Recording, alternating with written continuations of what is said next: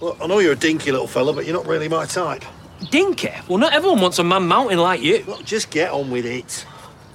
Right. Now, brace yourself. This packs quite a punch, does this? Right, we'll put it on the gentle setting then. Oh, yeah, yeah. Let me have a look what we got. We got uh, kitten, bunny, snowflake. Really? Obviously not. Prepare to meet my mighty eight-function spray nozzle. The talk of the street. Talk of the street. The talk of the street. Talk of the street. The talk of the street. Talk of the street. The talk of the street. Talk of the street.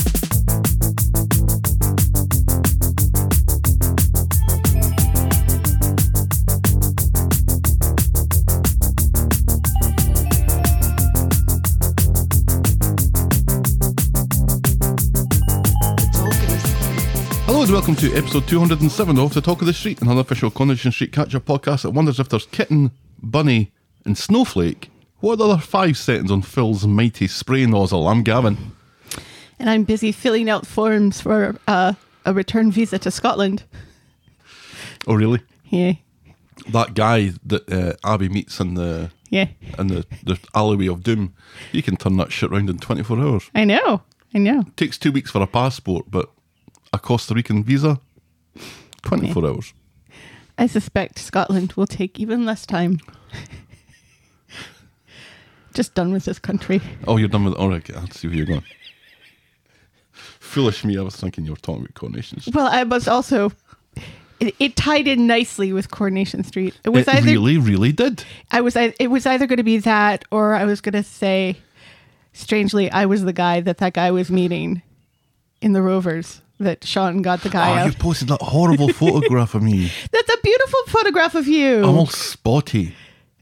I think I've taken an allergic reaction to something. I remember when that was taken. We were in Maine. We were. I was were drinking eating a- seafood. I was drinking a Bloody Mary with a bit of bacon sticking out of it. yes, you were. It was very nice. Yes, there are still some things this country does well, Typically involving bacon. and alcohol, Yeah. Because we've got to get through it somehow. Only not us because we're sober, Power through. and Well, for now. I don't. Sobriety is temporary, isn't it? and I try to stay away from bacon now because cancer and diabetes.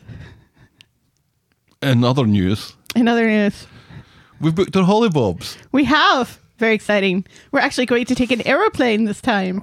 Yeah, we've We're we've, not driving out.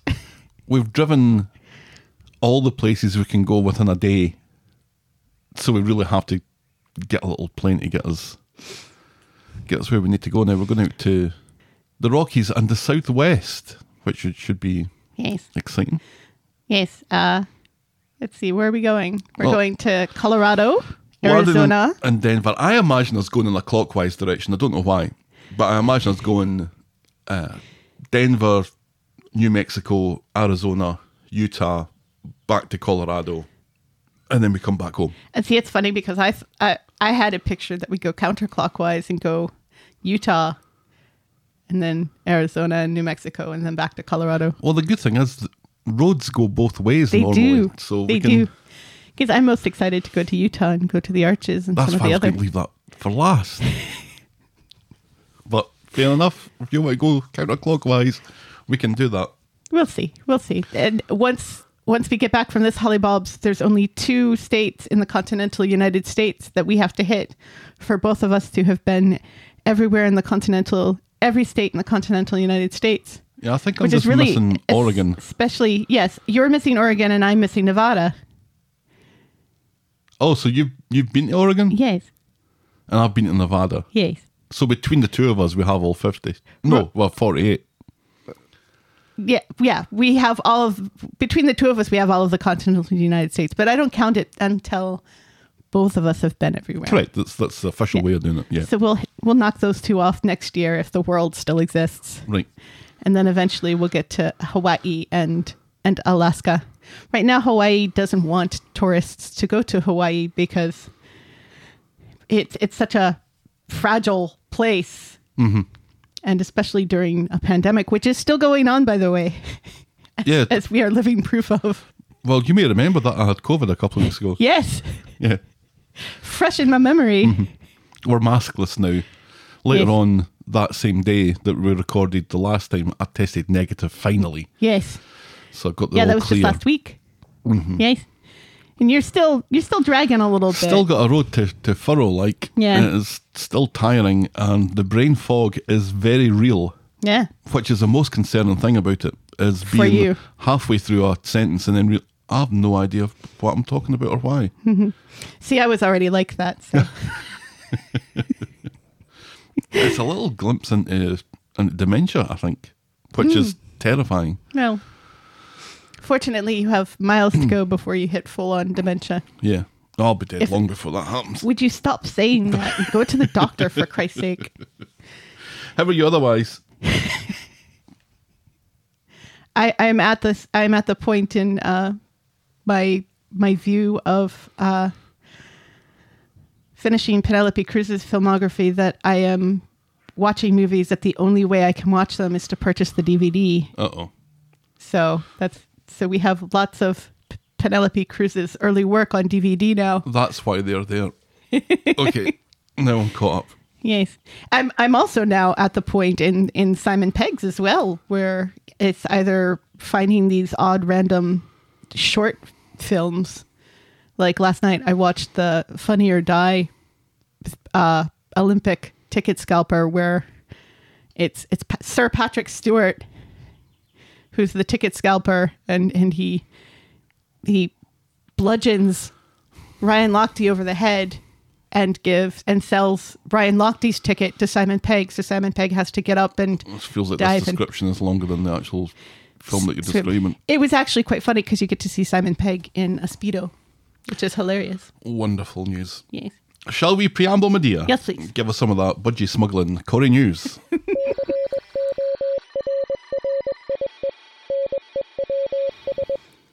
Our Jenny and my personal hero, Sally Ann Matthews, just participated in the 10K Great Manchester Run on Sunday and was straight back to work on Monday, wow. even though her dogs were tired.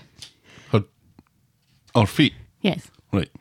She wasn't taking her canines round the. No. Right. In America, when we say our dogs are tired, that we mean our feet. Never heard you say that before in 10 years, but never mind. She ran to raise awareness for the charity The Dogs Trust, which is why I was making uh, Ah, her dogs were see. tired thing. Right. See, so mhm. it all comes together in the end. It does. It does. I didn't think it was strange you saying dogs. Now I know why.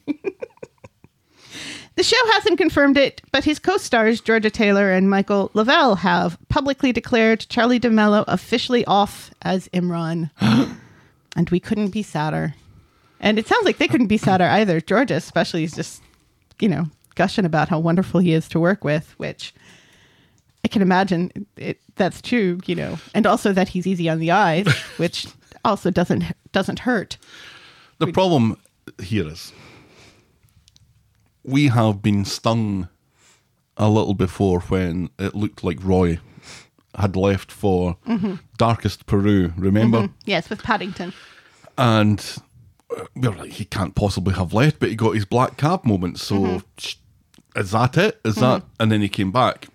So the fact that that happened Right. means that we're a little distrusting. And plus, as you've maintained more in hope than expectation, I think that Yeah, he's gone. he's never he's never come out and said that he's gone or he's leaving.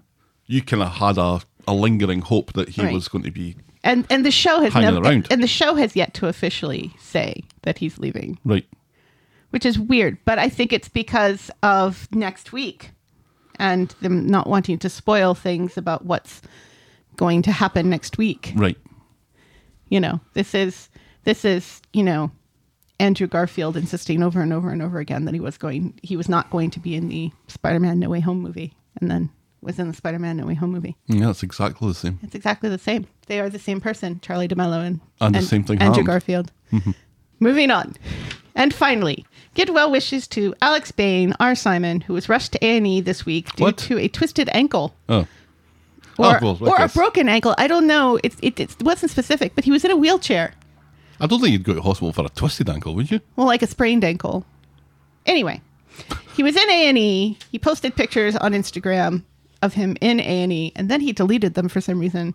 But then he was posting pictures of himself because right afterwards he had to go to the airport to get on an airplane to Frankfurt where he was going on vacation with his girlfriend Molly Lockwood. So he was posting pictures of himself in the wheelchair with a boot on his foot.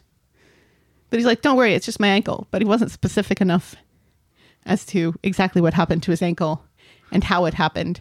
So anyway, that's got to be painful and awkward for him. So hopefully he gets well soon. I don't know if it's any more painful or awkward than, than that item of Corrie News, but or imagine him in an airport, drunken people going on holiday. Uh-huh. He's going to get people shouting Simon at him all the time, isn't he? Yeah. That's one of the that's that's one of the things that like, you know, when you're little, you think you want to be famous. Yeah. You think you want to be like a famous rock star or, or movie star or something. And then as you age, you realize that you might appreciate the money and you might appreciate the work, mm-hmm. but you wouldn't want the fame No. because you wouldn't be able to like go out and get your groceries and sit in a coffee shop. Just standing in line waiting to check in at an airport, and you're probably bothered ten times by people. And the first couple of times you're going to be okay, fair enough. But then, I think I'd want to be famous enough where I wouldn't have to stand in line in airports. oh, that's that's super famous though. Yeah. That's you've got your own plane famous. I don't know that Simon from Coronation Street's got his own plane yet. No. That's like Tom Cruise famous. Yeah.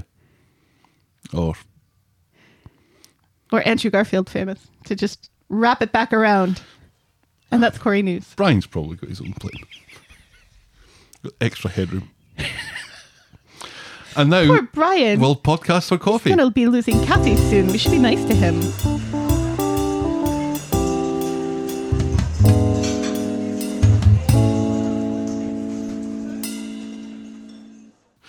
Thanks to Jennifer from Canada for our coffees this week.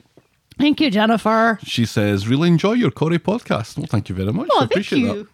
We do our th- best. Also, thanks, well, not this week, obviously. Oh, Thanks to Connecticut Trisha as well. Connecticut. Mm-hmm. I'll, We've, be, we've had Connecticut Trisha writing Have we? before. Yeah. I'll be going to Connecticut in four weeks. Yeah. She writes from a Dunkin' Donuts inside another Dunkin' Donuts inside another Dunkin' Donuts.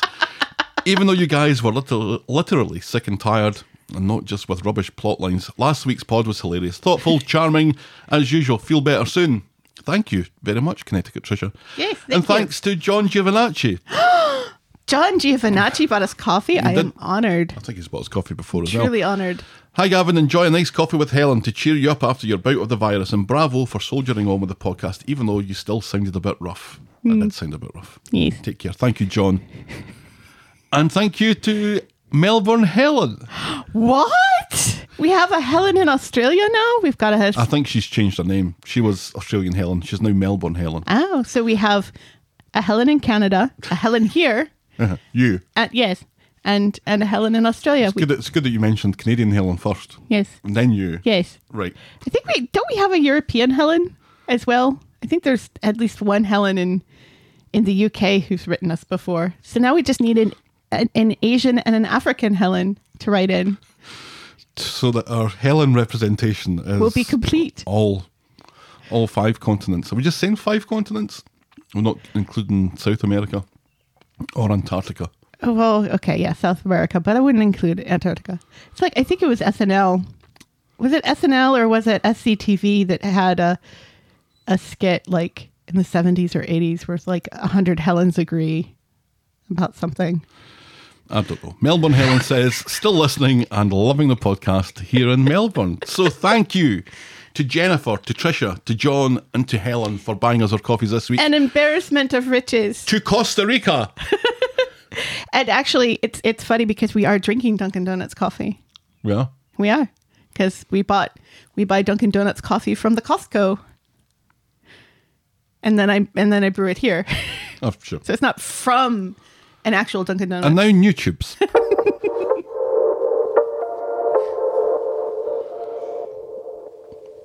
this is our section where we talk about what's new on our YouTube channel.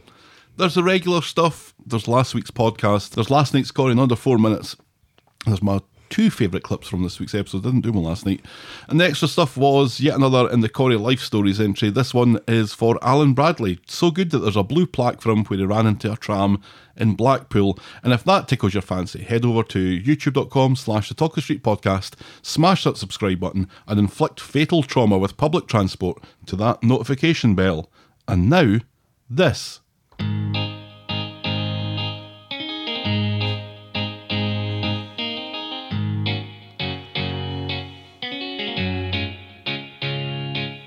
Oh, welcome, welcome, welcome. Welcome to Last Year Tonight with me, John Oliver. Just enough time to quickly talk about three downward dogs. Three downward More dogs. dogs again. It's it's a theme of the week is dogs. Mm-hmm. We should get Dobby in and get his opinion. Oof. I, I imagine. This involves yoga in some in some. Is it Sally doing yoga? That's right, this was Kathy ordering yoga mats for a hot yoga session for her, Yasmin, and Tim's mum. Oh, that's right. This is what I was was hoping that they would form a hot thruple, the three of them. That's right. I was Gavin, and you were really sorry that you made me watch that Zack Snyder zombie movie. it's the second week that we mentioned that. It, it came up in my in my Facebook uh, memories, and you know on Facebook how how you could say watching and then blah blah blah. Yes. that bit was gone. but my but my Facebook post was this movie is is crazy. Do like the you know the zombie tiger is cool though. Is my post and that's how I knew that it was about that movie. But like all, it it, it seems like the universe has been wiped clean of memory of that movie. And the universe is not complaining. this was not the worst movie that you'd watched that year, though. No. There was a Nick Cage movie. Oh yes, jujitsu. or Mortal Kombat. you weren't sure which one took the prize. I didn't watch Mortal Kombat. Benny watched Mortal Kombat, and I kind of like heard it from the other room and said, "That movie sounds awful." But I've- Nick Cage wasn't in Mortal Kombat. I very much enjoyed the Friends reunion show, which I watched in the morning. Was visibly upset when I logged into my first meeting at work of the day. Hmm. It was quite sad. I still haven't watched that, or the Harry Potter one. Yeah, they're both worth a watch. We made tentative plans to visit the Friends apartment building the next time we were near New York City, which, hmm. which we didn't do. Your kidney stone pain meds were making you teary. Sam's disappearance brings Nick and Leanne back to the street where Mild, Peril, and Natasha, determined to do the sensible thing, await them. Tyrone and Alina are excited about buying coffee related goods for the flat, while Evelyn is determined to make him and his midlife crisis as miserable as possible. Daisy's plan to blackmail Ronnie all the way to double glammy successful backfires when she misjudges Jenny's tolerance. Steve is confronted by the ne'er do well who caused last week's bike accident. That was that Curtis chap. Yes. And both he and Emma are surprised for different reasons to discover that he's the old version of Todd, but from 1999. A workplace accident puts Evelyn out of commission and has Dev and Bernie dancing to her tune to avoid legal action. That was funny. Nina is conflicted to learn that Seb's funeral is tomorrow and Abby has kept it secret from her, while Natasha, while Asha continues to work her way to the truth of ITV Corey's involvement in the murder. Johnny's eyesight in prison can't have been that bad, as he immediately recognises Sharon from visiting Harvey, and Gary is only happy to confirm the connection. Cerberus gets his biscuits, David checks the red wreck, and everyone gets a haircut. Our moment of the week was Sally's kinky estate agent roleplay, and our boring moment of the week was Brian fetching a laptop, and that was Coronation Street and the Talk of the Street this time last year. I'm trying to think of the worst movie I've watched this year. Um, that Uma was terrible. See, I liked Duma. I attempted to watch Deuce Bigalow European Gigolo yesterday. and- Why? because Fred Armisen is in it, but it's an uncredited role. So I stopped after like 20 minutes when they had already made a racist Asian joke about Asian men having small penises, like for the eighth time. Uh, And it and, took eight goes of that before you. and Norm Macdonald plays a Scottish gigolo in, in, in the movie. And I'm like, no, It's got Rob Schneider in it. I know. Surely watching nothing that has Rob Schneider in it trumps watching anything with somebody in it. That should be the way it goes. Yeah. Well, Anyway. like I said, Anyway. I stopped watching it. Shall we dive in? My dear. The worst. Yes, please. Our first storyline this morning is funnily enough for talking about penises. It's Tim's Bobby. On Monday, it's a frosty atmosphere at number four when Tim gets up feeling under pressure from Sally, who thinks something needs to be done because they're sleeping in separate bedrooms. Now, is that what you want, Tim? Is it? Is that what you want? Is it? He doesn't want to talk about it and he heads to work.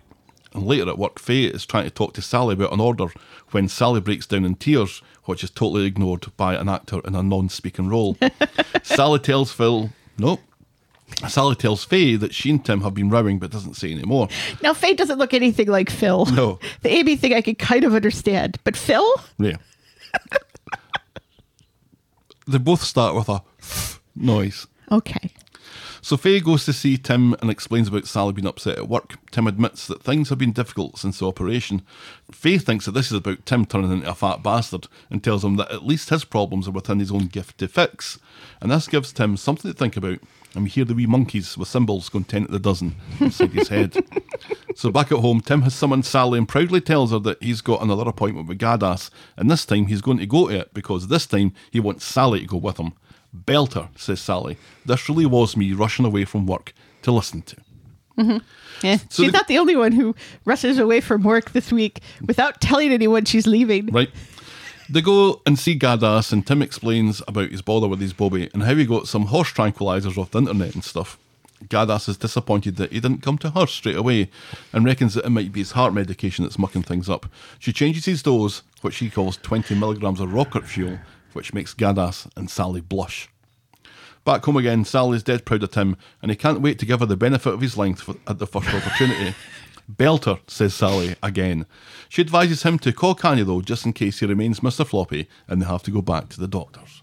And that's all that happens on that this week. Yeah, it seems like it seems like this storyline is finally wound down. Finally. Thank God. Not not that I'm opposed to penis stories. I, I did watch. I did start watching the new uh, Kids in the Hall last night. So there's lots of full frontal nudity from 60 year old men in that. So I love Canadians. What can I say? Don't we all? Yes. I don't they could have spun this out for another month or two. Well, I'm glad that they haven't. and I'm glad they haven't. It I'm- feels already that it's been spun out much longer than, way- way than we long. wanted, especially when reading what was happening last year. That was kind of the, the, the introduction of the, the Kinky Sally Right. stuff, so this feels like it's been Yeah. bubbling away for a while. I'm also glad that it didn't end with them walking down the stairs of discovery with satisfied grins on their faces. I'm glad that's not how it ended Yeah. because that would have been just like, oh, we've magically cured his Bobby after one visit to the doctor Mm-hmm. right. There's, and one day on a different dose. there's Sally hobbling into the kitchen to put a put the kettle on. and get a, a packet of frozen peas out of the freezer. Right. Yeah, it's a shame that that didn't happen. it, it's it's not a shame that No, I just had a sense of filler for the, the at least the past couple of weeks, just filling in time while Mm-hmm. we stumble away towards the the big action week. right, which Just- doesn't involve either one of them. Right, but this is something that's going to take up ten minutes of time on a Monday. Right. Shall we move on then Yes, please. To our next storyline, which is Jacob's boiler.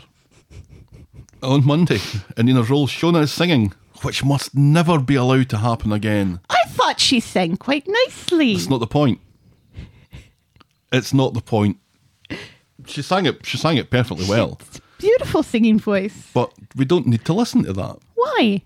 I wonder how much it cost for them to be allowed to have an ABBA song in there. I'm gonna guess nothing show? because they weren't really playing the ABBA song. If they were to play the ABBA song, it probably cost them a fortune. Yeah. But to have someone singing it probably didn't cost them anything. Hmm. I wonder. Anyway, Yeah. I It- liked it. Just it. it never feels natural, and I'm not just saying it for Shona. It's like any time in any soap that a character just bursts into song. see, fair enough because we haven't really. This isn't something that Shona has ever done before. If it was Bernie, she does this sort of thing all the time. That would be believable. Yeah, Shona hasn't done this before, and No. will probably never do it again. No, So yeah, it just it never feels. It always feels a bit contrived, and it reminds me that I'm watching a soap opera. Not that there aren't clues along the way. so anyway, Amy's pissed off by this like me, and she's further pissed off when Jacob tells her about having a word with Tracy, who thinks that Amy should move back home while she's studying, and he's trying to fix the flat, but Amy refuses to give her and Steve the satisfaction. So Steve and Tracy are putting a lot of faith into Jacob working his magic on Amy, but he arrives to explain But not like that. that their daughter is dead set on staying put. This seems to give Steve an idea, and he quickly hustles away without any explanation. Later, Steve and Tracy take Amy to Speed Daal to give her a decent feed. Jacob comes in to announce that someone has grassed him up at the council about it being his sister's flat and they're being evicted. It takes everyone no time to come to the conclusion that Steve was a whistleblower, but he insists that he was phoning Keith the plumber to fix their boiler for them. Keith. Right. Thanks, Keith. No one believes him. I hope you choke, says Steve, and he runs away. back home, Amy is moving back, but only for one night, and only if Jacob can stay too. Jacob announces that one of their neighbours was the one that grassed them up because his sister never returned a can opener or something. Yeah, that's weird. So everyone apologises to Steve, who waves his phone about, and then Keith the plumber phones and wishes everyone well. Right, yes. And asks about this boiler that Steve wanted him to fix for his daughter. Yeah, don't need that No fixed worries. anymore. No oh worries, well it's all better. Yeah. Whew. Then on Wednesday, it's early morning, and Ed points out to Steve that his roof is missing a few tiles that need fixed ASAP. Mm-hmm. Sensing that, that this is a builder scam, Steve tells Ed to go fuck himself. There's nothing wrong with that roof. Right. So later, Steve is meditating in Nina's rolls when Tracy bursts in announcing that a falling tile from the roof hit her florist van and very nearly killed her.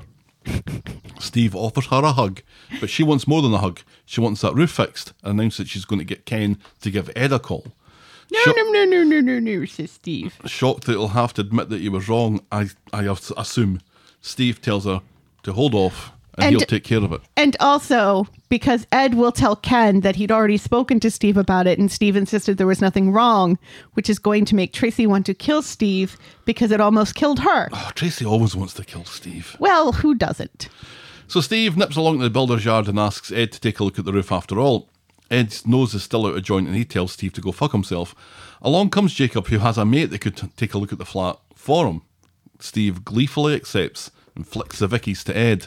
The Get roof. right up you. The roof of the house. Mm-hmm. Yeah, you said flat. No, whatever. Yeah. Jacob's mate takes care of the job, takes 50 bucks in cash that Steve is only too pleased to agree to. And later, Jacob reveals a little about this friend's background. They met in Young Offenders. Mm-hmm. Steve's quite pleased that this is where he learned a trade. Well, I didn't really learn a trade there, he was more a burglar. Ed calls Steve a moron and goes inside because now Steve is worried that he's been ripped off, or more worried that someone will be breaking into his house in due course or something. Who knows? Why did Ed call Steve a moron? Well, because he had some kid fix his roof, which means that it's not really fixed. Right. Because it, you'll recall when Ed and Paul, let's remember that Paul was there as well. We got lots of Paul this week, Yeah. which I was very happy about. Um, and more than one storyline. It's like they remembered that Paul works for Ed and also that Paul lives with Daniel. Paul's a thing. You're in this show. Yay! Here's Paul. We've got Paul. It's Paul. He works here. Yes. Do something, Paul. you know that it was not just like a few tiles that there was also some other stuff going on up there that needed to be done. But when he was talking to the kid the kid's like oh yeah i fixed you know there was a couple loose tiles. I fixed those. You're all set. So ed knows that there's some worse stuff up there and that mm-hmm. it's just going to get worse. Nobody believes roofers. you don't. Nobody does. you don't believe any professional person. How? you think they're all scamming you they mostly are. whether it's whether it's doctors or um, roofers or lawnmowers. Actually, no, you don't think the lawnmower guy and and the tree guy. You like the tree guy, whose name is also Paul. And where's Steve, uh, Jacob, and Amy going to be staying well, they're staying with Tracy and Steve now. for one night? I bet it's going to be more than one night. Because that one night took us into Wednesday, and then it's never mentioned on Friday what, what's happening Yeah. where they're staying. So Yeah. who knows? I think they're going to be staying there. I think we're going to get some more hilarious shots of Jacob in a towel. Yeah, the world needs more of that. Definitely. Yes, they do. Something more worse is going to happen with that roof. It's going to like collapse or something. Another roof drama. Is this going to be More Gary's fault drama. somehow? No, it's going to be Rick the Chin's fault somehow from the grave. Like the ghost of Rick the Chin will be up there knocking tiles onto people's heads. There you go, Steve. Get Gary to have a look at it. Yeah, why not? Why not? He used to do that sort of thing. He was in the builder's yard. Yeah. Or just, you know, get your neighbor Ed to take care of it because he's a professional, Doesn't trust them though. which is stupid because they're neighbors. I always thought they were friends. Yeah. No, it seems that Steve, Steve doesn't trust them. Well, Steve has said the sort of thing to other people who are his friends before as well. Yeah, it's almost Like as if it's almost as if this is all just plot driven, isn't it? Yeah, strange that way. Oh well, oh, we'll well. move on into summer school. We're just flying through it today. On Monday, Todd comes round to drop off some insulin for Summer. She gets defensive when he goes to the fridge, and Todd sees that she has plenty left when Billy explained that she was nearly out. She leaves, and a suspicious Todd gets right on the phone to Billy to grass Summer up. So Billy comes home and quizzes her about not taking her insulin and not taking care of herself. She denies it and says if she wanted a Spanish Inquisition, she'd go on a quiz show in Madrid. and she storms out. I don't think she says exactly that, but that's the gist of it, right? Because nobody suspects the Spanish Inquisition, you Nobody see. does. On Wednesday, Summer is stressed out of her tits about her upcoming exam. English exam, I think it is, this thing. Yes. Shouting at Paul about Billy being a pain in the ratchet about her diabetes. Because they remembered that Paul is involved. Paul works here. Paul is on, one Paul. of Paul is one of Summer's three dads. They remembered that as well. You Paul can- is everywhere this week. You can be in this scene if you want. Yay! Come on. Lots of Paul. No one cares about Summer's eating disorder anymore. They're all just focusing on her on her diabetes. Well, it seems like they are a little bit because Todd was kind of concerned when she said something about getting fat. Remember? And Todd says, you know, what's it's more he didn't handle it well. He said something like, "Isn't it more important to, you know, manage your diabetes than to worry about your weight?" Hmm. sort of thing. But it is kind of mentioned a little bit briefly. They seem kind of concerned, but it does seem like they're more concerned. It's it's funny the differences between type 1 and type 2 diabetes because my medication seems to be making me thinner as opposed to fatter, which is nice. Even you mentioned the other day that my face didn't look quite so puffy. Yeah. I think you're also eating a bit better. Well, yes. Yeah, just that Billy made a point of saying, right, we're going to have to keep on top of this. We're going to keep on top. I'm going to take responsibility here, and I'm going to be mm-hmm. keeping on top of your medication and your eating, Right. and to make sure that you're okay. And he, he hasn't. He hasn't, hasn't done any of that. Yeah. Yeah. It's only Paul that makes sure that she eats that day.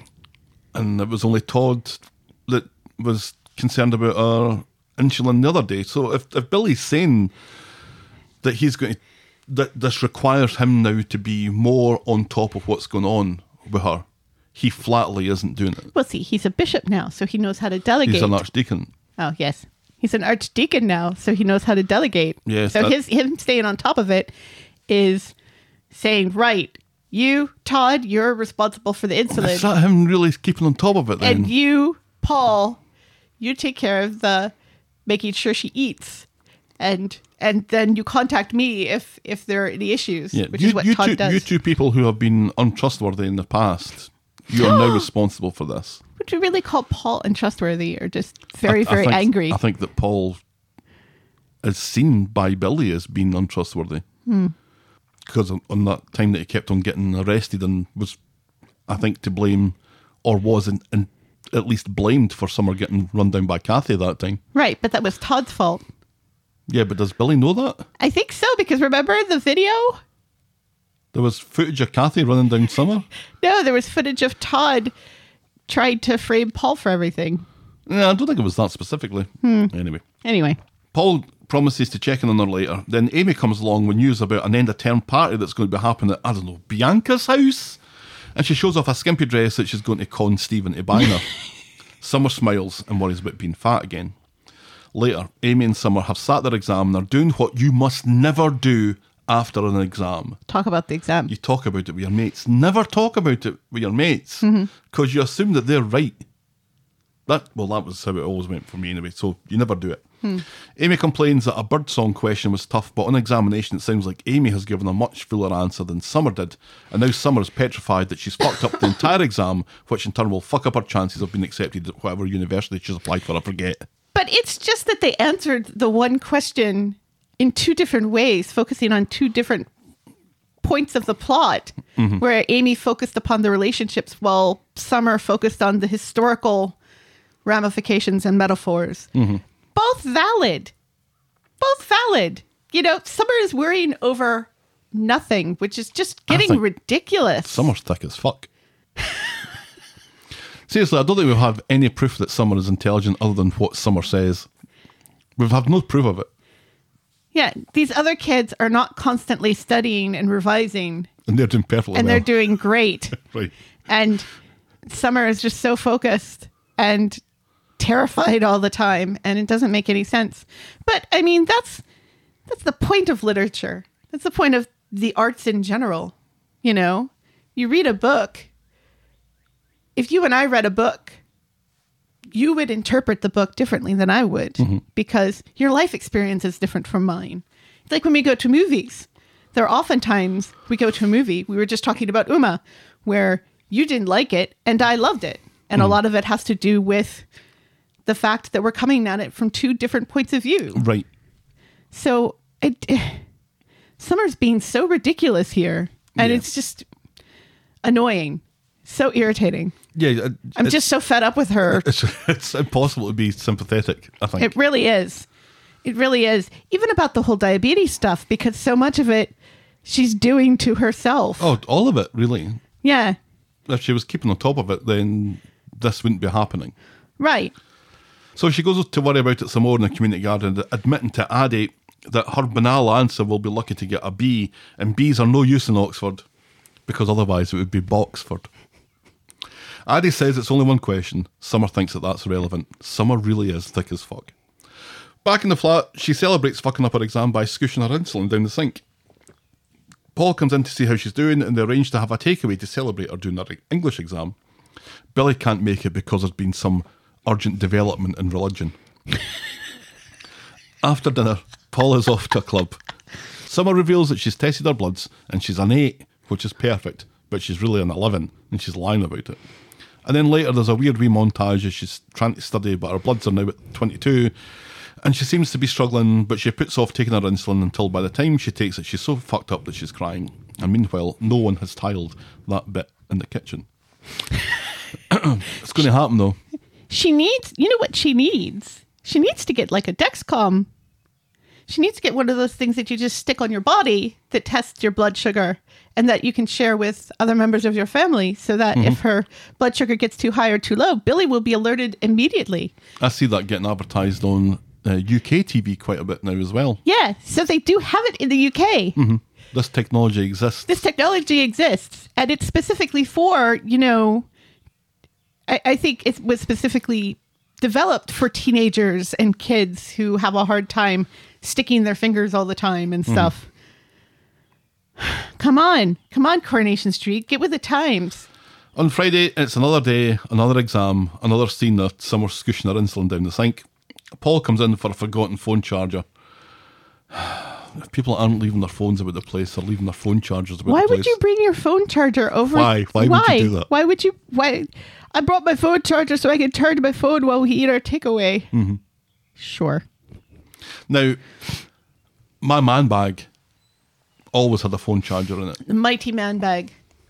but Are you still using that backpack now, or do you? Oh no, you have your. Are you using that? I haven't moved things into my new man bag yet because I actually I'm growing to like that backpack. I never thought I would because it's a backpack, Right. but it's got so many lovely compartments. It does. and lots of Backpacks are great. But I love my man bag. Hmm. It's a quadri. You'll be like me, who has like a million purses for different, different occasions. And I still haven't got round to throwing out the old one, which is decaying in the corner of the room. You'll never get rid of that. I'm finding it really difficult to get rid of it. You, don't. You don't have to.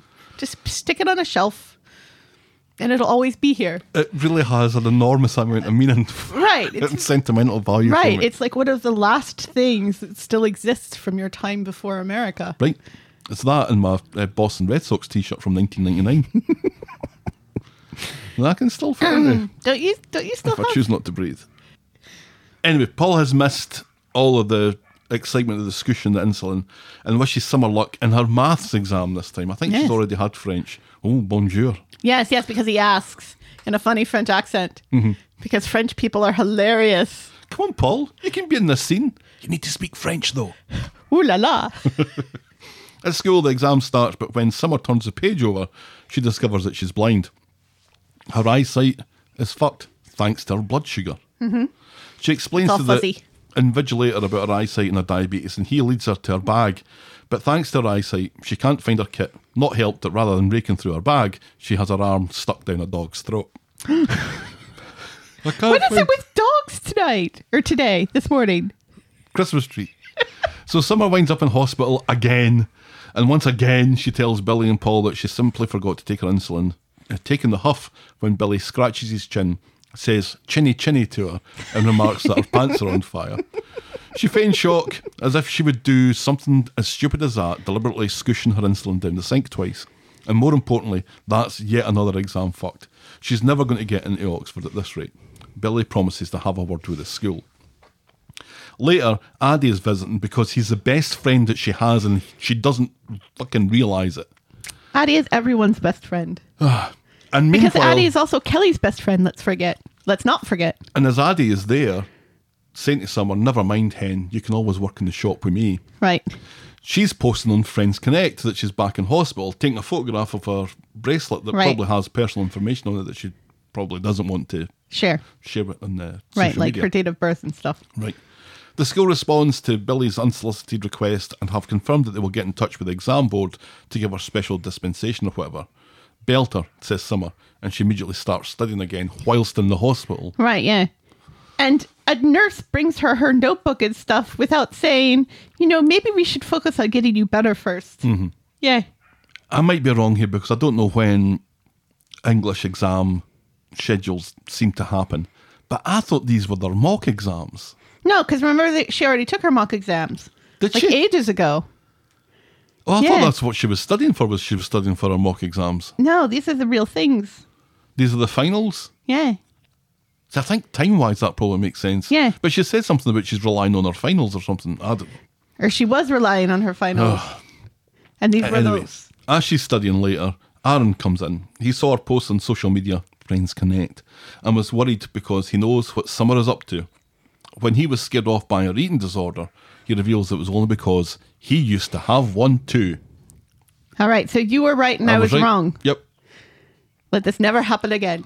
Let us bask in that. I should have some basking because I was right music that I can play at this point. Something like I've fallen. No, And I No, that can't doesn't work. get no, up. that doesn't work. We're sending help immediately, Mrs. Fletcher. maybe like something with Timbot saying neener, neener, neener. Sad trombone. We could get Stelly to come in and play that. I There do you go. A, I do have a sad. Uh, look at. Anyway, There we go. Applause for you being right anyway. for once. He explains about his own personal fight against insulin weight gain. He knows that she's deliberately not taken her insulin, and he offers to wipe the slate clean, and I don't know, they can go out together or something. If she promises not to pull this shit again, Yes. she promises not to pull this shit again. Do you think this is a thing that's going to work? Her having a white on for this kid? Maybe. I hope I hope it's something that stops this because this is a this is a bit of, a bit of a cycle that I'm finding difficult to difficult to bear. Yeah, it's it's tough that Summer's whole personality has become whining Mm-hmm. about school and about her diabetes. And about Oxford, and that's- and about revision, Well, yeah, that's and school. that's it. And just that's all she That's that's, it. all she talks about. That's it. That's all she does. there was a moment a couple of weeks ago where Remember she said, when she "Oh, was I'm somebody who can't find." Who needs a thesaurus to even do such and such? And Aadi says to her, Why are you measuring your worth by your ability to be good at school subjects? right? Yeah. Remember when she was kind of like the moral voice of her generation of the kids, where she, where Summer would be the one to say, you know, maybe we shouldn't do this, Mm-hmm. or I don't think that's right, or come on, Kelly, let's get out of here before you do something stupid. She was sensible, yeah, absolutely. Yeah. yeah. What happened to that? And her 1.0 and her 2.0 phases. yeah. Yeah. What happened to that? It's It is just. so nice to see Paul in so many storylines. Oh, was though. Paul in it this week? I don't know. I, I don't think she's going to Oxford. I don't think. I think that. I think that ship has sailed. Now, see, I kind of hope she does go to Oxford because then she'll stop talking about Oxford. But because if she going out the doesn't go to Oxford, well, she'd be like back for vacations and stuff. I don't think that's going to happen. It might. But if she doesn't get to Oxford, then for the next 10 years, whenever Summer's sad about something, she'll complain about the fact that she never got into Oxford. And that would be irritating. There is a road that has already been uh, ploughed for this storyline, which is if Summer continues to screw up her exams and doesn't get into Oxford, she is going to turn into Daniel. Because this is Daniel's problem. Daniel never got into his course that he wanted. Right. ends up being a teacher, ends up being shit at that, and ends up having to having to quit it. So what's he going to do now? Fuck all. Right. Live off his dad. So let's start talking about all that stuff now Okay. with the kicking out Nikki storyline. On Monday, Ken learns early doors that Daniel didn't get the teaching job, and because of that, Tracy decides that they're family, so she forgives them. So that's that then. You're welcome, Amy. Yep, this is so important that we're treating it within the first minute of this storyline on a, on a Monday. Hmm. That this is now all Yeah, it's all done. swept under the carpet. All done. Daniel tells them that he'll be working at the school to the end of his contract because he's a good guy like that. Hmm. In the Rovers, Daisy comes over as Daniel reads the situation's vacant in the paper. He explains that he deliberately fucked up his interview, which Daisy interprets as him feeling sorry for himself. He asks her to join him for a drink, and she agrees. Again, I don't understand why people are looking for jobs in the paper because Phil did this the other day too. Mm-hmm. what's what's wrong with these people? They still they still post job ads in the paper. right, but No, this is this is what you do when you need a job, but you don't really want to find a job. Is you look at jobs in the paper. Hmm. I think this is him pretending to be bothered about looking for a job. Mm-hmm. She says teaching's loss can be pizza deliveries gain. I know that was hilarious. so they go through the back and they chat about the relationship. Daniel insists that he doesn't give a fuck about Nikki. Yay, Nikki. All he cares about is Daisy. He misses her so much, although I can't see why. But Daisy can't go down that path again, and she goes back to work. At home, And she seems to have gotten highlights this week. yeah. Yeah. At home, Nikki is doing Daniel's ironing, and then Why? Why would you do the ironing of a man who says he doesn't want a romantic relationship with you? and from looking at Daniel, she can tell that he's been speaking to Daisy. She can see the imprint on his soul. he deflects, but Nikki knows the heart wants what the heart wants. So Nikki goes to see Daisy and the Rovers again, calling herself the Daniel ambassador. She makes a case for him, saying that he's off his food. Nikki says that Daisy is torturing him, and he's home alone if she wants him. How dare Daisy torture that Daniel like this? Oh, how dare she? How dare she stick up for herself and put boundaries up when Daniel has treated her so horribly in the past and say, you know what? I don't want that anymore. Yeah. Daisy's been gaslit by Daniel for about a month, if- Right. if not more. As well as as well as Daniel gaslighting Nikki, and now Nikki is trying to gaslight Daisy. So Daisy goes back to see Daniel and is instantly disappointed to see Nikki's bras are hanging up all over the place. She admits to missing him too. He wants to get back together now while Nikki is in the bath, and that's Daisy's problem right there. She doesn't expect Daniel to ask Daisy and Maisie to leave. She doesn't expect Daniel to ask Nikki and Maisie to leave, but they can't be together until he does. Daisy leaves, and we see Nikki has overheard at least some of this. So on Wednesday, Daniel gets home to find Nikki packing. She and Maisie are leaving to go house sitting for a mate in Spain who definitely doesn't exist for a few months. She's clearly lying, but Daniel either doesn't notice or chooses not to notice. This is for the best, says Nikki, through tears. But Daniel can't get to the pub quick enough to tell Paul and Daisy because Paul's there again. Yes, because Paul is friends with these people, and Paul lives with Daniel. Michael's there too. Daniel attempts humour and then leaves. Ding dong, the witch is dead, says Daisy, and she tells Paul to stay the fuck away from the place where he lives later because she plans to be appalling with Daniel.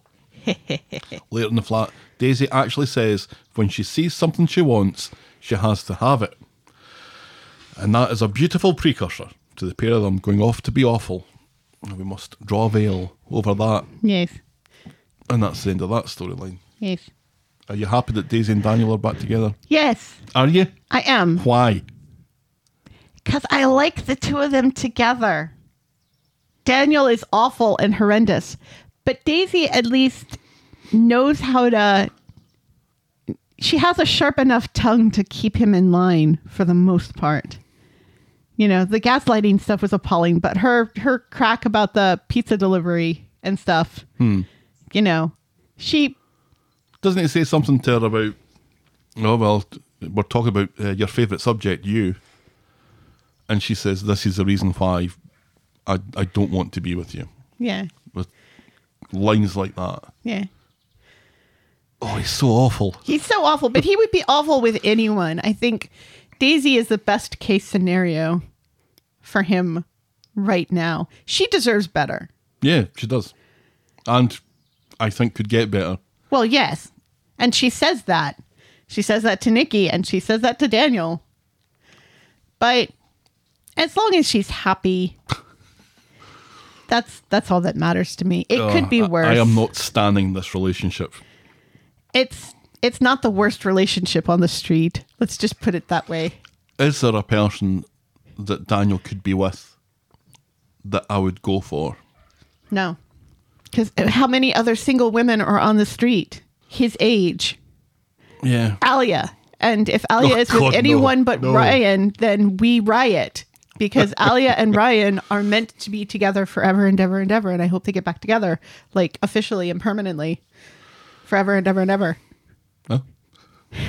That is a relationship we do stand. Yeah. I, I don't know. It's, I mean, it's just such a. Kev is- Daniel's such an impossible character for me to like. well, Which is good because you can't Right. have everyone that you love in a show, right? You have to have some kind of villains. But I don't think the show sees him as a villain. no. I do think the show sees him as a horrible person, though. Do you think so? I'm not convinced. Who's worse, Daniel or Kev? As far as relationships go, I think they're both on a on a pretty level, Kev has cheated on more women pretty same level. But he's older. and gaslit more women. He's had more time. he has had more time. That's the traje- trajectory that Daniel's on, though, isn't he? Mm-hmm. He's had this one good relationship with Sinead, and even that, he was horrible to her and gaslit her all the time and like- treated her like a child. It's like the stages of a man. You've got Kev at the end of it, at the far right end of it, Uh-huh. being followed by Daniel, who's been followed by Summer. That's that's Yes. that's the path yes, that this is on. because Summer is a horrible man. Summer is not going to get into Oxford. It's going to turn into Daniel, who is going to turn into Kev. That's that's how it's going. I feel like that's an epiphany. I feel Mm. like I should make a meme for that. Yes, or a, a T-shirt. Should put that on a mug. That's what you're wearing. Actually, yes. Only it's the Monty Monty Python holy evolution of of silly, Silly walks. walks, yeah. Moving on then, our next storyline this morning Forgot I was wearing this T-shirt. is topless Greco-Roman wrestling in concrete. My favorite storyline of the week. It was pretty good. It was so good. On Monday at the fancy house, Hope has thrown a sickie, so Phil says that he'll keep an eye on her while Fizz goes to work and he builds a patio or whatever it is that he's doing. And she's so fancy in her fancy robe. She is. She's very fancy. Meanwhile, in Nina's Rolls, Tyrone and Kirk catch up. Kirk is pleased to hear that Tyrone didn't accuse Phil of anything in front of Fizz. It wasn't worth rocking the boat, says Tyrone, and he congratulates Kirk because it's the one time that Kirk has been right. Later, In the storyline. back at the house, Hope's tablet is running out of juice, so Phil gives her his laptop while he goes and finds a charger. Hope seems to be playing a driving game on the laptop, but as soon as Phil's back's turned, she starts snooping on his laptop, fin- finding a folder that's uh, conveniently marked Stape Step. in capital letters. So when Phil with two L's comes back out, Hope's gone. After a search and hearing a noise, he soon discovers that she's in a digger in her driveway and he's got she's got the engine running. He begs her to switch it off and come out, and then he threatens to grass her up to Fizz, and then Hope, rather skillfully, tells him to fuck off Yes. and puts the digging part of the digger through his car's windshield. Oh, how very fucking hell, says Phil with two L's. Yes. Hope knows how to work this thing. Well, can't be that too hard to to know which lever puts the thing down. Do you think it's smart? The thing lever up thing lever down. Yes. Because there's other levers that move the, the thing backwards and forwards and, Right, yes. and turn and stuff. She doesn't seem to have any any problem whatsoever with that. Yes. It's hilarious. PHI double hockey sticks says, "Oh, HE double hockey sticks." Yes, it does. Yes, he does. I think though it's in keeping of Hope being uh, this enfant terrible Yes. that she would know how to operate a digger. Right. It's like And that this would be her go-to revenge for whatever she found in that file. I don't know why she's blaming Phil for it though, because Phil has this information, but he didn't kill anybody. This whole part of the storyline bugs me a lot. Quite conveniently, then it's forgotten about. By the end. But yeah, later that day, Well, this part of it is kind of no, I mean oh the whole the, whole, bit. Okay. blaming Phil for things. Okay, well, we'll, we'll let's run through it then. yes. So meanwhile, Fizz is on a break in the factory. This lunch. is hilarious. I love it. And she takes a call from uh, Phil, and three seconds later, she's abandoned her cuppa and is running out in the middle of the working day. Without telling without anyone. anybody. So Fizz and Tyrone, because Tyrone's now away from his work, descend on Phil's house. Hope leaves the digger, refusing to go inside with Phil and demanding to go home with Tyrone instead. Ty thinks that this might not be a bad idea, so they fuck off, leaving Fizz to sort this out with Phil. Which is. I don't know what kind of message that sends to Hope.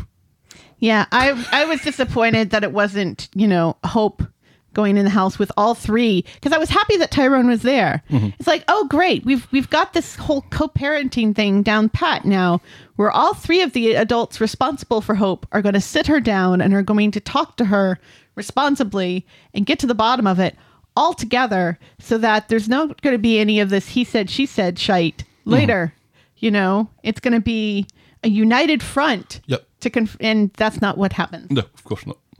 So back home, Tyrone is trying to read Hope the Riot Act, but she has things that she wants to get off her chest instead. She asks him if he thinks that she's evil, like her dad was evil, and like Fizz went to prison. Tyrone is taken aback and asks her where she heard such things. Back at Phil's. this is Fizz's second important call of the day. Fizz takes a call from Tyrone, and he explains what he just heard, and so she explains what Tyrone's just told her. That Hope discovered tons of shite about John Stapes kidnapping and murdering antics on Phil's laptop. What's this all about? Are you telling me that Hope has never ever Googled her name before? Well, I thought that Jade told her. Right. You're telling me, yeah, because Jade, didn't Jade tell her, oh, your mom and lots of other people accused our dad of doing these horrible things? I thought that she was specific with her about he. They said that he killed people, but he really didn't. Although he really did, and well, he also kind of did, yeah. Kidnapped people and Yeah, was well- also having relationships with minors, Yeah, well, it was, when you say it out loud, it doesn't sound great. which we will get to the appalling thing that Fizz does later when it comes to all of this, which just made me want to punch a wall. But anyway, it's this is Remember, this is a storyline that we love. yeah. well, there's a specific reason why we love it. Oh, yeah. We'll get there. But, you know, the fact that Fizz and Tyrone are shocked that she has found out that her dad was a serial killer when we just had last week talk about how so many people that don't know Fizz seem to know all about it. Yes, and common that knowledge. It's been on a podcast and all this other stuff. You think this and they talk about how they're concerned about the fact that she's got this last name and the, pe- and that kids are going to harass her. You think that hasn't happened already? Mm-hmm. You don't think that maybe that's why these kids are constantly bullying her and why she's you know reacted to the bullying because people think that she's evil because her dad was evil? I, I thought that Jade gave a corrupt version of the storyline to Hope, but I thought that Fizz had done at least some re education on her Right. after the whole Jade thing had Right. kind of blown over. So, I don't know. The the fact that they're so mad at Phil that that Hope knows that her dad was a serial killer and a Well, pedophile and a well, rapist and a kidnapper. It's not a great look. So Phil claims it was research for a book th- that he was suddenly planning on writing out of the blue in an attempt to give Fizz an opportunity to tell her side of the story. I don't even have a publisher yet. Right. It was this this was just an idea. It was one little folder. There's barely anything in there yet. And this idea came to him after After. she was so upset last week. So this is new. This is new. This Uh-huh. Yeah, is this days old. just happened. A days old days idea. old idea. You know, which is stupid because he saw how she reacted. Why would she want a book written? When she reacted so strongly about people remembering that this exists. This gives her a chance to get her side of the story out. Right. But it, he, sh- yeah. And, you know, I understand Fizz's, you should have spoken to me first about this if you thought this was such a good idea for me. Mm-hmm. But also, Fizz acts like this is such, this is a huge betrayal and is evidence that Phil was a bad guy the whole time and was lying to her the whole time about something he just started doing A few week. days ago, right? and, and plus, everyone knows how much Phil loves true crime. Do they? Well, people call him True Crime Phil, don't they? we know that Michael is into true crime, but Phil didn't mention anything about being into true crime last week, did he? A book would give her the chance to, to air her side of the story. A book, asks Fizz. A book, says Phil with two L's. You think that trauma is a good idea, says Fizz, and she's heard enough. And she leaves and she tells Phil that she will never be back. She will never be back to this beautiful, big ass garden that she's got now with lots of green grass where she can sit and drink her morning coffee outside The- in the lovely sunshine and this big mahusive house on this nice quiet street. That I think she's invested some money in, or, at, Right. least, or at least plans to. Yeah. Back at Coronation Street, Ty is shocked and tells her about what he saw the other day when Phil was supposed to be in Leeds. They agree that they need to mitigate the damage and talk to Hope right now, manage the message before Ruby finds out. Fizz laments that she's backed the wrong horse again, and Ty tells her that they can move back into his place for now. I don't think Fizz was planning on asking. So Fizz hilariously explains to Hope about John, this really was funny, about his penchant for kidnapping Rosie Webster, how Rosie was a strumpet anyway, and how he had an affair with her while she was at school. Right. This is a, this is not funny. This is appalling. Oh, no, she's calling she's calling a teenage girl a strumpet and blaming this teenage girl for her ex-husband's Rosie. No, but she was a kid at the time. She was a teenager. Uh, she was in school. She was, but Rosie. it doesn't matter. It doesn't matter. She's blaming Rosie for John's actions. This is not funny. This is gross. No, this is funny. No, it's not. Because it's Fizzy's. Uh, because we as viewers know what we saw, and and hearing Fizzy's take on it, which isn't it's appalling. which, which isn't and Tyrone is appalled. touching the, the the main well Tyrone is appalled because yeah because she's trying to She's a- uh, sugarcoating. right she's sugar She's sugarcoating. She's sugarcoating sexual assault, kidnapping, and murder. and then he went to Colin Fishwick's party and shit went downhill fast after that to Tyrone's disgust Fizz tries to put a positive spin on John which leads him to call John and Jade nutcases yes he was responsible for a few deaths but all John wanted to do was teach says Fizz Right. Uh, again that was teach funny. teenage girls how to have sex with him. Later, we learn that the Great Fire of London killed about as many people as John Stape did. Then Phil comes back in looking for a chat with Fizz. The book was meant to be a surprise, and he thought she'd be well into it. The idea was golden, and he also thought about doing a, a spin off podcast. He's Fizz, just burying himself further in all of this. I don't understand. I thought Phil was smart. Fizz can't believe that he's still trying to pitch this idea to her and throws him out. You're dumped. So Tyrone comes back, and upon learning that Phil with two L's is history, he reiterates that Fizz is welcome to stay until the house sells. He'll kip on the sofa, and as far as Evelyn is concerned, he's still the villain in the house. Apparently, she's booze when he comes into rooms. Later, Ty is on the couch under a duvet when Fizz comes in to see what decorating blooper shite is watching on TV. He offers to make her a cocoa, not too much milk, and they both steal fleetingly uneasy, but seemingly romantic, looks at each other. On Wednesday, Fizz is still upset about the Phil with two L stuff, and she has to go and pick up Ruby, who she accidentally left at his place. Tyrone offers to go in his in her stead and save her the hassle. Right. Evelyn comes in and seems suspicious that Tyrone is setting himself up to be hurt again. And this is when the story gets good. Later at the factory. So I think it's been pretty good up until now. Later at the factory, Fizz has to swallow some humble pie as she admits that she and Phil are no longer together, but she refuses to give any more details, much to the chagrin of all the other knicker people who are looking for something to gossip about.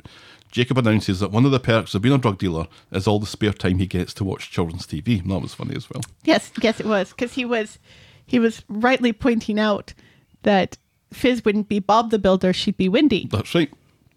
At lunch, Sean goes fishing for more information. Fizz says that she's a shell of a woman and tells him about Phil being creepy as fuck about John Stape and his publishing plans. Sean says that Tyrone still has an itch for her and to be careful about that, and that endings can be new beginnings and to keep her pecker up. At Phil's, Tyrone goes round and is a bit gloaty, explaining that Fizz's heart is broken, and Phil is quick to point out that Tyrone isn't exactly squeaky clean in that department either. Correct. The two of them scuffle a bit and then hilariously fall into a random square of wet concrete that just seems to be in the middle of nowhere Well, that no. Phil has been pouring. Yeah, it's their patio that he was supposed to be working on that Except it's nowhere near the house. no, it's right behind the house. Okay, fine.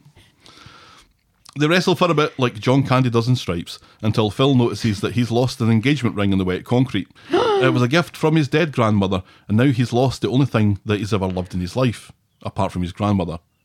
Which I think he means Fizz and not Yes, the ring. yes. Tyrone, feeling sheepish, helps Phil rummage about in the concrete for it.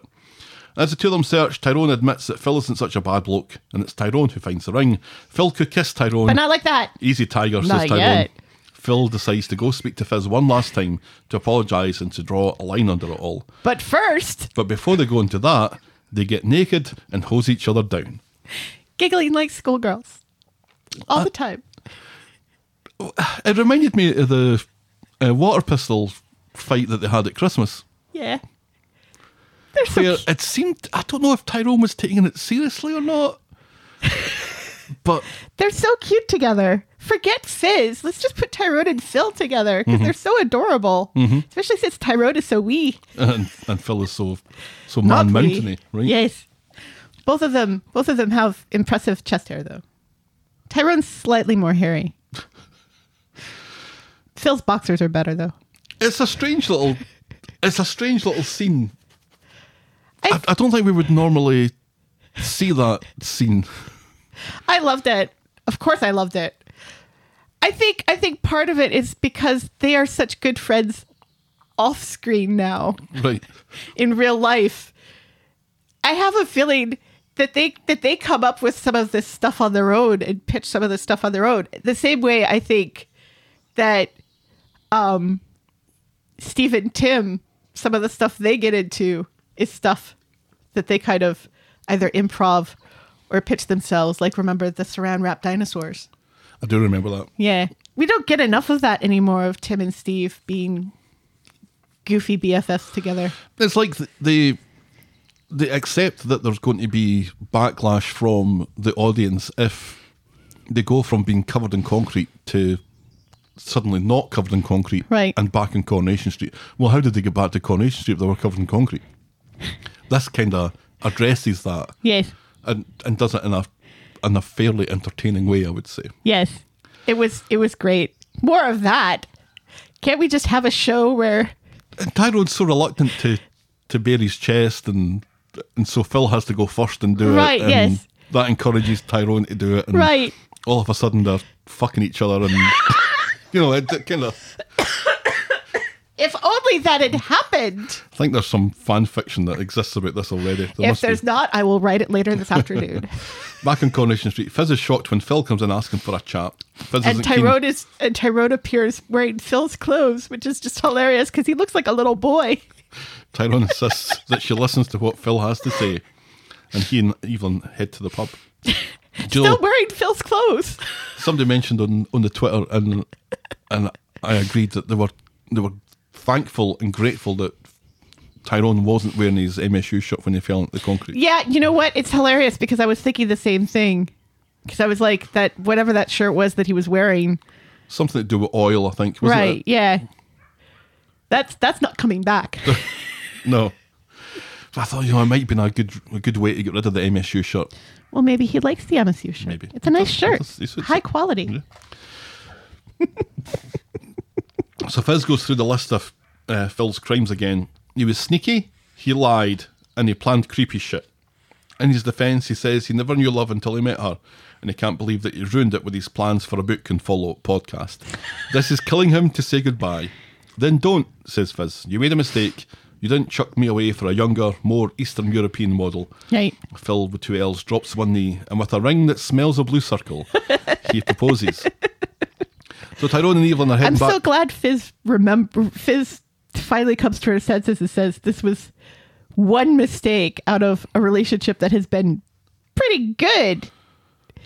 Name another mistake Phil has made. he he didn't He wants her. to go out for dinner too often. And he didn't defend her that one time when his mother was making cracks about her. Oh And yeah, the whole he- mother thing. And then later Ah, he did. liked her. She was good. Well, I I imagine we will see her at the wedding, which will be fantastic.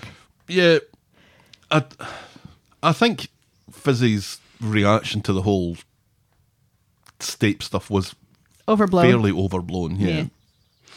Earlier on in the week, it it did seem like this is what they were trying to do because you'd mentioned last week when we saw Phil in the in the garden talking to the to the other guy that it, maybe th- this wasn't such a nefarious activity after all. Maybe there Right. was a, a reasonable explanation for it, and there was an explanation for it. I don't know if it was reasonable or not, but it Right. wasn't that he was mucking about behind our back or whatever. Right, It yeah. was that. But It's the not whole, devious. but the whole way that it was played at the start seemed like this is serious and and this relationship is over and this is how Phil's going to go out of it. Yeah. That wasn't satisfactory At all. It was At all. A, what a terrible way for Phil to go out. Are you sure this is it, Phil? Right. Are you sure this is what your secret is? Because this is terrible if this is how you're right. going out of it. And Fizz's reaction, like when she's talking to Sean and she says, Remember when I said what a great listener he was? Well, it's because all that time he was, you know, notes. listening and writing and taking notes. And it's When he like, wasn't. no, it just started last week. We've been doing this since Wednesday. Right. What is wrong with you? So, but then it seemed that they're playing it more for comedy, and when they fell into the concrete and they started hosing each other down and Yeah. sucking each other's dicks a little bit, just a little bit, just a tip. Just the tip. We're playing this for comedy and erotica now, apparently. so Tyrone and Evelyn are heading back home when Hope bursts out the house announcing that Fizz is getting married and she and possibly Ruby are going to be bridesmaids. Phil thanks Tyrone for all his help, which snaps Ty out of his daze. He congratulates them and is left standing outside the house while everyone goes off to celebrate, and no one mentions the repair costs of Phil's windshield. No. I liked that when uh, Evelyn and Tyrone were in the Rovers, that Cerberus was there as well. Oh, uh, So- sitting on the seat. Yeah, Mhm, so dogs like are now allowed in the Rovers. Yeah. And they're As allowed to sit on the seat. Dogs should definitely be allowed in the Rovers. Yes. Because it's called the Rovers. On Friday at the factory, Fizz has shown off her engagement ring, surprising everyone that her on again, off again, on again, off again relationship with Phil is on again. Sean is particularly surprised at this 180, and privately, Fizz tells him that Phil loves her and she loves him, and Tyrone is the past and Phil is the future. He's- Yes. He's, garlic bread. Later, she goes round to the garage to see Tyrone, who congratulates her again. She appreciates the help that Ty gave Phil finding the ring while the pair of them were naked and, and touching each other's genitals. It's Fizz- almost as if you w- really wanted to see that. Fizz announces, because I think it probably did happen. Fizz announces that Hope wants to take Phil's last name to get rid of the Stape once and for all, and Ty pretends that he's absolutely cool with this. Yeah. Fresh start, Hope Whitaker, bloody hell. And back home, Tyrone unburdens himself on Evelyn. She points out that Fizz forgave Phil, and maybe it's time for Tyrone to forgive himself. This is a price you pay for getting your hole with a Romanian floozy. Now stop being hard on yourself. And she gives him some apple crumble to make him smile again. Yeah, that was sweet. And that's how we end that storyline. I don't I don't know how I feel about Hope taking Phil's name as opposed to Tyrone's name. Because Tyrone is her legal dad now. So Oh, well, that's wouldn't a kind of muddled storyline, isn't it? wouldn't, wouldn't it be better for her to be a Dobbs? Oh, Fizz isn't a Dobbs. Yeah, but Tyrone is and Ruby is. Isn't she? Isn't it Ruby Dobbs? Ruby is a Dobbs, Yeah. but but but Fizz isn't. No, because they never got married, remember? Right. So I think it would be weird that the kid who isn't biologically yours has your last name, but but her mother doesn't. Well, no, because she's marrying Phil, so she'll be a Whitaker. But No, there's too many last names in that house. No, I think it's fine. no, well, it would there would still be the same amount of last names in the house. No. actually, there'd be. Yeah. No, because there, there would there'd be one, there'd be two Whitakers, there'd be three Whitakers. And one And- Dobbs. And probably Ruby would take, would go that way as well. No, Ruby wouldn't. Ruby would do that in a flash. Because Ruby is biologically Tyrone's. But Hope is legally Tyrone's. I don't know that they adopted her. I don't think he did. I think he did. He must have because like there was all that talk about remember before when there was all that talk about how he can she couldn't legally move away. You know that he would he would go to the courts to make sure that he was able to have time with Ruby and Hope. I don't know. Eh, It just it feels like feels like another dagger in Tyrone's heart and losing Well, that's how that's how Tyrone sees it. I, I don't think it's that. I don't think it's that at all. well, I I see It- it it- it's moving from a, a last name that isn't his to another last name that isn't his. Right. But, you know, and Hope says to him, You're my dad. Yeah, So- for all intents and purposes, but I don't think I don't it- think it's it- legally Well, it just it, or biologically. it feels like the dagger to his heart about losing Fizz he deserves. This kind of losing hope doesn't really feel deserved. I kind of I, I would prefer for Hope to take Tyrone's name. I don't know. It just I it think just that would be weird. it just feels hurtful. Feels a little too hurtful. I think it's just the act of it. I don't think it, it really. I'm glad she's getting rid of Stape though. Yeah. Do you know there's speculation that that Jade is going to return and swoop in and What to her? Did she get the jail or did she just leave? I think she got the jail, didn't she? Nothing. I, Or did she escape? no? I don't think she got the oh, jail. oh, she escaped, remember? Somehow she escaped. She was supposed to go to the jail and she escaped. She's going to come back and adopt Hope. anyway, that's not gonna let's move happen. on then. Okay. to our next storyline this morning, which is hormonal Faye. On Wednesday, Craig is pestering Faye about pushing herself too much and telling her what to do about her menopause, saying she should go to Gaddas. Faye thanks him for mansplaining her symptoms, and she doesn't want to go on the HRT. Thank you very much. Later at the factory, Faye tells Sally that there's no miracle cure other than HRT, so that'll be that for the rest of her life because she's gone to that meeting with, with Gaddas. I think she was looking to see if there was anything else she could Right, go on yeah. instead of that. Her emotions are all over the place, she says. She's crying for no reason, Craig.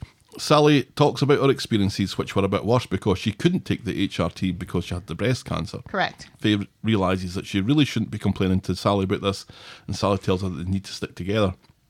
Faye and Craig talk about this in the pub later, and Sean, because he's a prick, overhears and assumes it's Beth that's going through the change. And even when Craig insists that she isn't, Sean won't be dissuaded because Beth sings along to Adele Right. And it's horrible.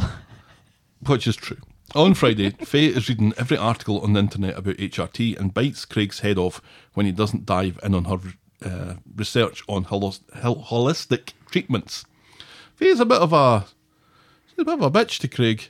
She snaps at him and bites his head off quite a bit. Well, she is going through the menopause. And Craig is an asshole.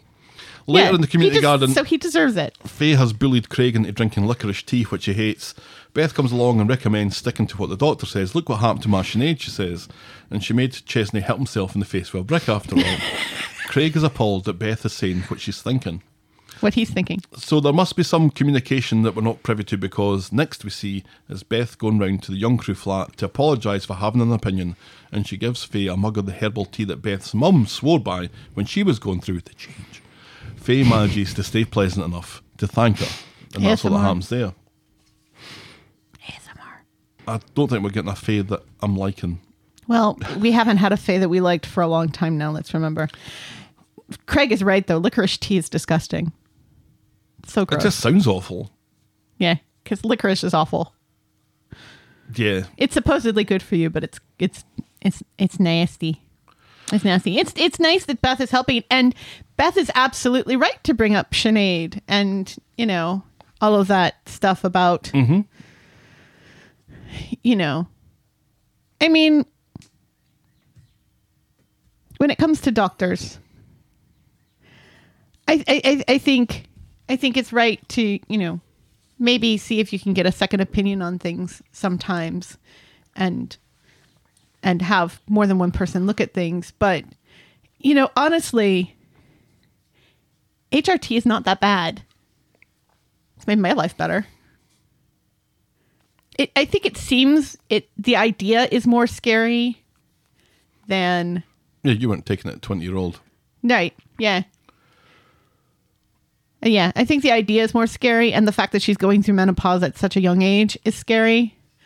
But Yeah, I think she's still getting over the fact that she's been told that she can't have kids, right, and that the one chance that she had for that, she kind of fucked up. right. Well, she feels like she fucked up, but honestly, she probably did the best thing oh, for that absolutely. kid. Yep. But as far as she's concerned, yeah, that's that was her one chance, and Right. I don't And now think she's so. being punished for it right. in her in her point of view. So there's that, and then there's the whole hormonal part of it that is Right, probably yeah. playing havoc with her. So I, I can understand definitely that she's. Uh, if she's not in the best frame of mood, maybe hanging about with Craig isn't a great idea. But No. but I think that's he where is- the storyline is really going. though, because is at that- least at least she can blame her horribleness on her hormones and this kind of makes a lot of the stuff with emma seem quite not so bad if she was going through all of this at that time as well and you know going through a hormonal change that she didn't understand. Mm-hmm. So yeah but craig has no excuse. He's just awful. It's like he wants to be supportive but he just he doesn't have the the emotional maturity to do so. No, I'm sitting watching these these two together, thinking they were going to have a family together. Right. Oh fucking hell! Thank really? God they can't have a baby. Thank God. oh, Ay, dear. ay, ay. Right, and he's always thinking about adopt. No, dearie me, the social going to approve this as well. But again, like, can you imagine Faye with Daniel or no, or no. or Craig with Daisy? See, Daniel and Daisy, they're the only two that can be together. But there's like millions of people in this show.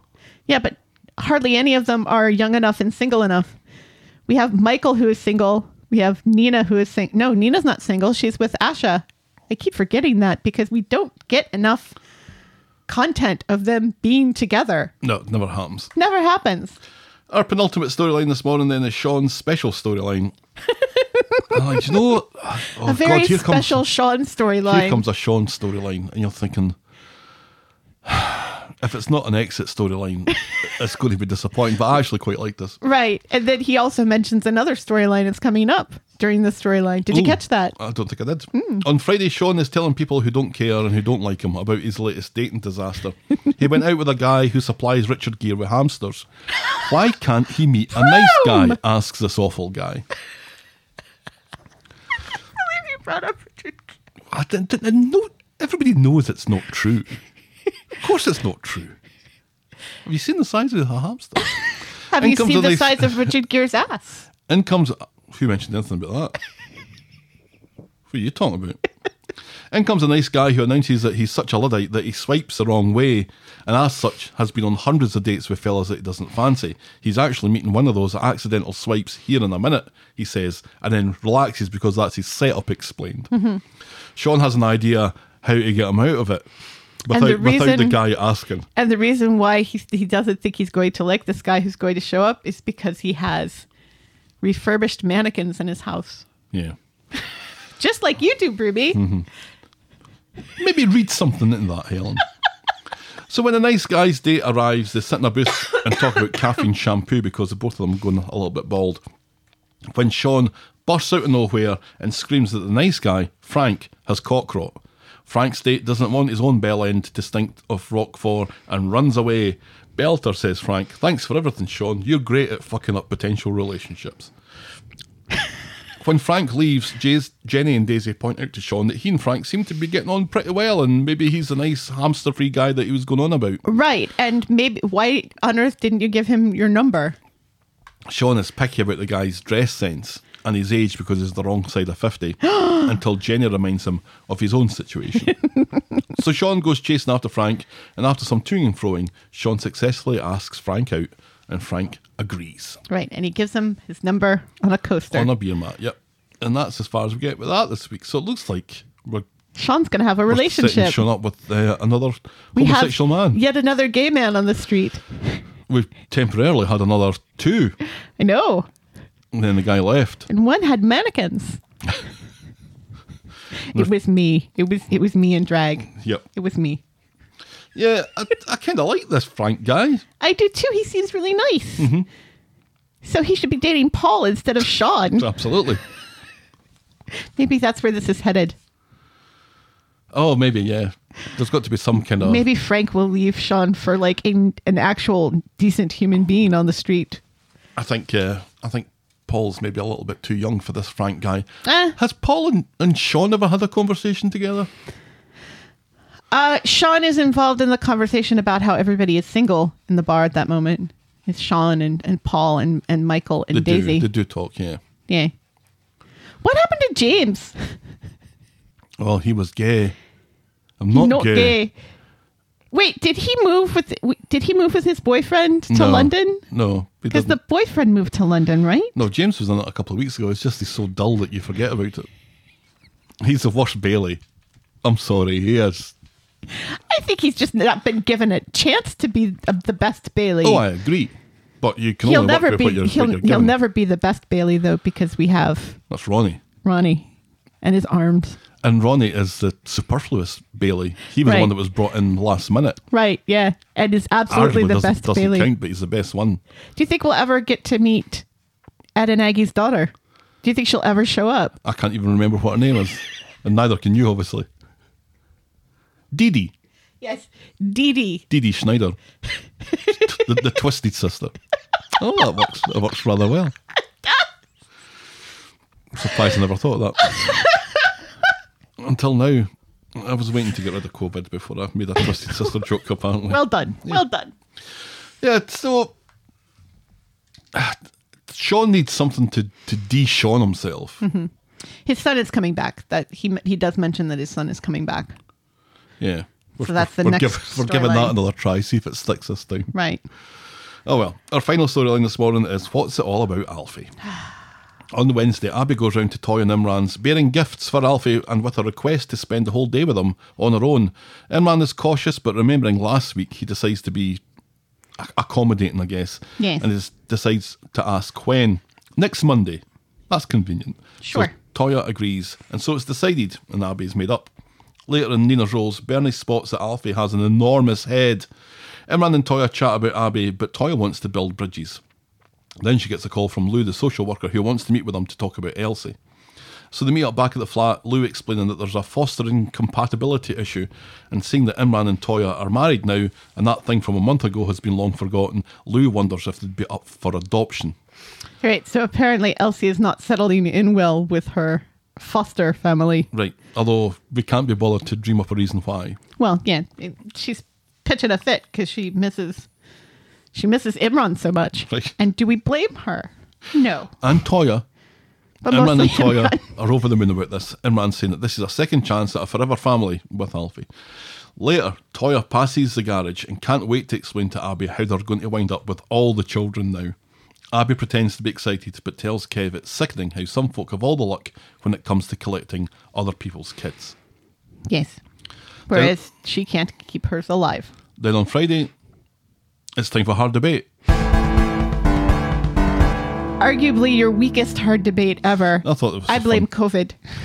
Kevin is in tonight's Corrie. What are the chances that he'll exclaim Abby at some point? Abby! Abby! Abba!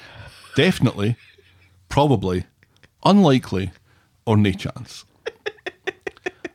unlikely scored 0%. Yes. No chance scored 2.2%. Really? From one person who explained that their vote was because rather than exclaiming, exclaiming Abby, he'll exclaim Abby, insinuating that I spelled Abby wrong. Ah. Probably got 11.1%, which I think is people who don't get the joke. And definitely 86.7%. As is ordained Right. by the gods. At the garage, Abby and Tyrone are sniping at each other, both of them letting their storylines get the better of them. Kev intervenes and takes Abby to one side. Abby insists that she's fine, but Kev looks really worried. In the Rovers later, Kev and Tyrone are nursing their pints as they agree that they both still love their respective women. Tyrone points out, though, that his chances with Fizz are fucked now thanks to Phil, and he encourages Kev to do something about Abby before it's too late. Kev is worried about what Jack thinks. Remember Jack. Mm-hmm. Meanwhile, in the alleyway of doom, Abby's picking up her false passport. She's off to spins globe, sticks finger on spinning globe, Costa, Rica. Abby has also downloaded the Duolingo app. Let's walk through that decision, shall we? working on her Spanish with me. Costa Rica. Costa Rica, sure. Spain, no. France, no. No, Costa Rica's further away. Algeria, no. Costa Rica. no one would suspect Costa Rica. They would suspect some other part of Europe. that she has a chance of getting to. Right. You got a visa for this? asks the shady bloke, and it turns out that she does, even though she doesn't. Oh, you need a visa for this? asks the shady bloke, and it turns out that she does, even though she doesn't. You don't need a visa to visit Costa Rica. Right, but she's planning on staying there, isn't she? Yeah, well, she just needs to get in. I think getting into the place is her first and foremost concern, and Right, then yes. once she does after that.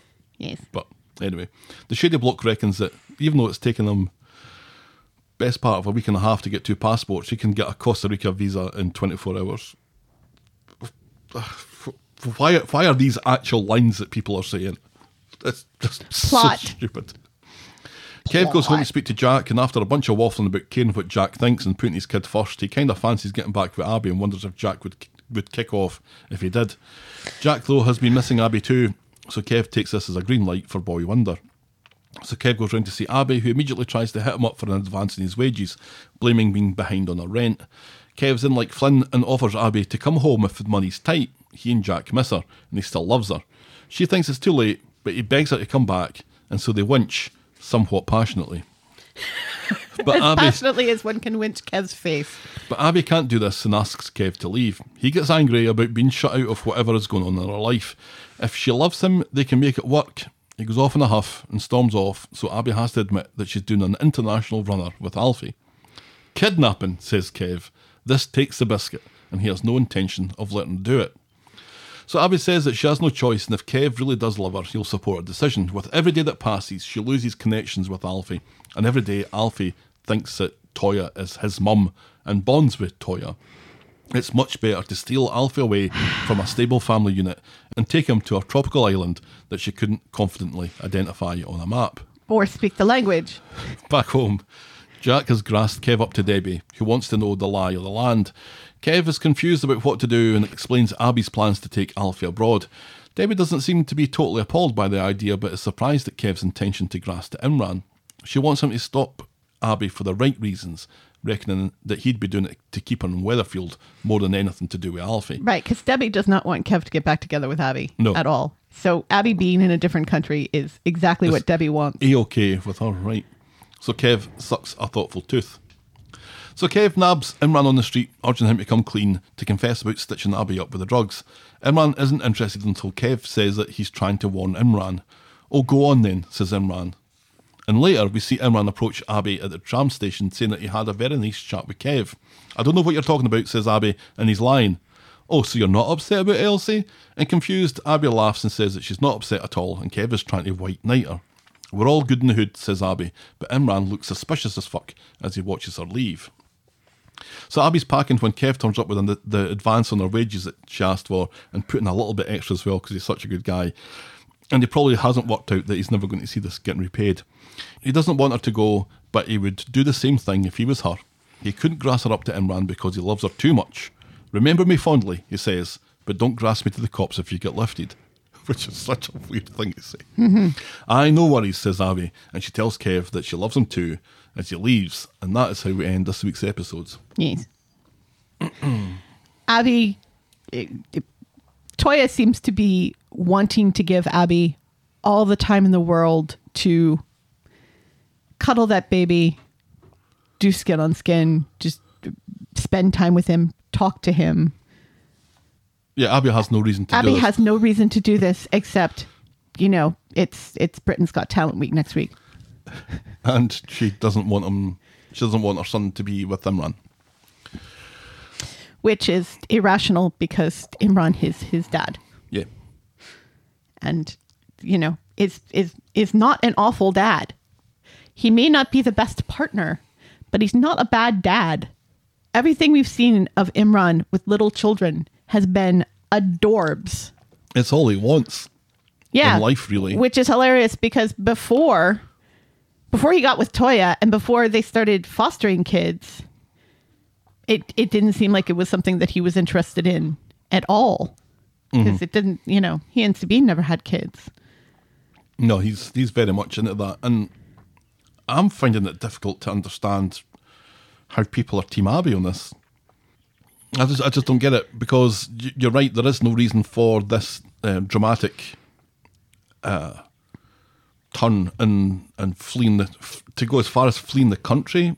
Right. I mean, she's The not other- she's not rescuing her son from any situation. She's Right. Not, she's not. He's doing not in anything- danger. No, she's not doing anything that's And she, and every time she asks for time with him, it's given to her. I mean, I, I get that Imran has uh, has managed to get this.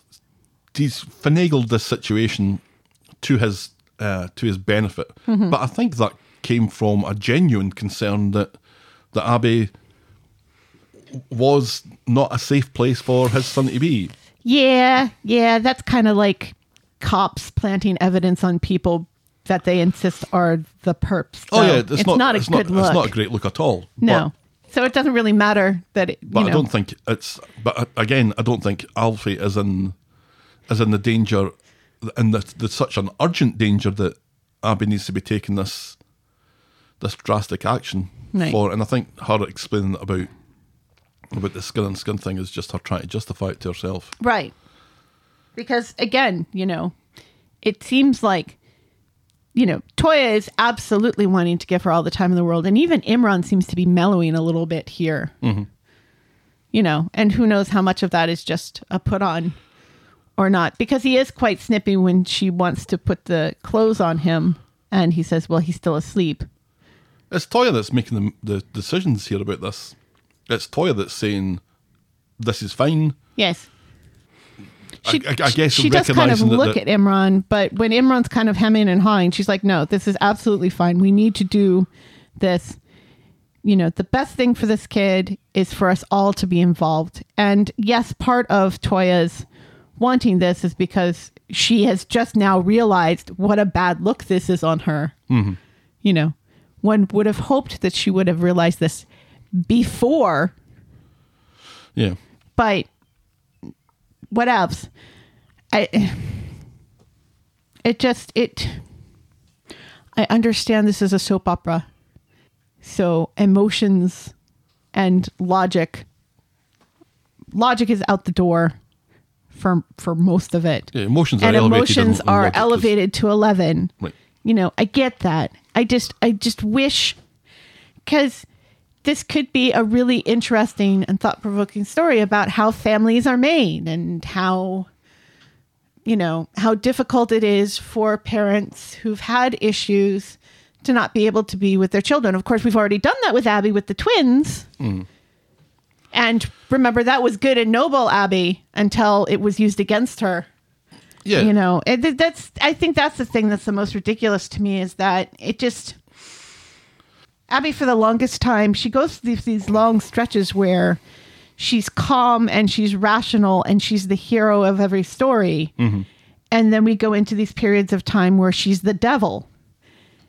And i don't like that. Hmm. I, I'd, I'd like some more consistency with with her behavior and everything. And if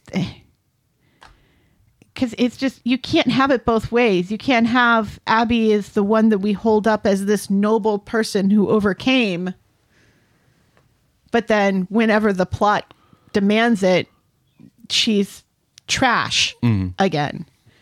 It's it's just it's not fair. And we don't do that with peter we don't want to do that with peter anymore you know i mean yes he did hit a guy last week but that guy deserved it Well, i would have hit that guy I kind of liked that guy.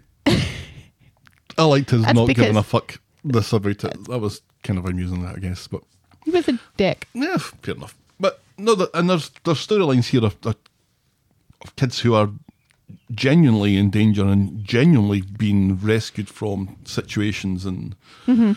and stuff that that it, this isn't that storyline At all. either. And Yeah. and yeah, and if it wasn't for Britain's Got Talent week next week, probably none of this would be happening. no So we're- we're at, we're at the position where we've been in a in a, a number of occasions where we're we're in build ups to to big weeks like our Christmas stuff that's been happening in the the Horror Nation Street from last October, and Right.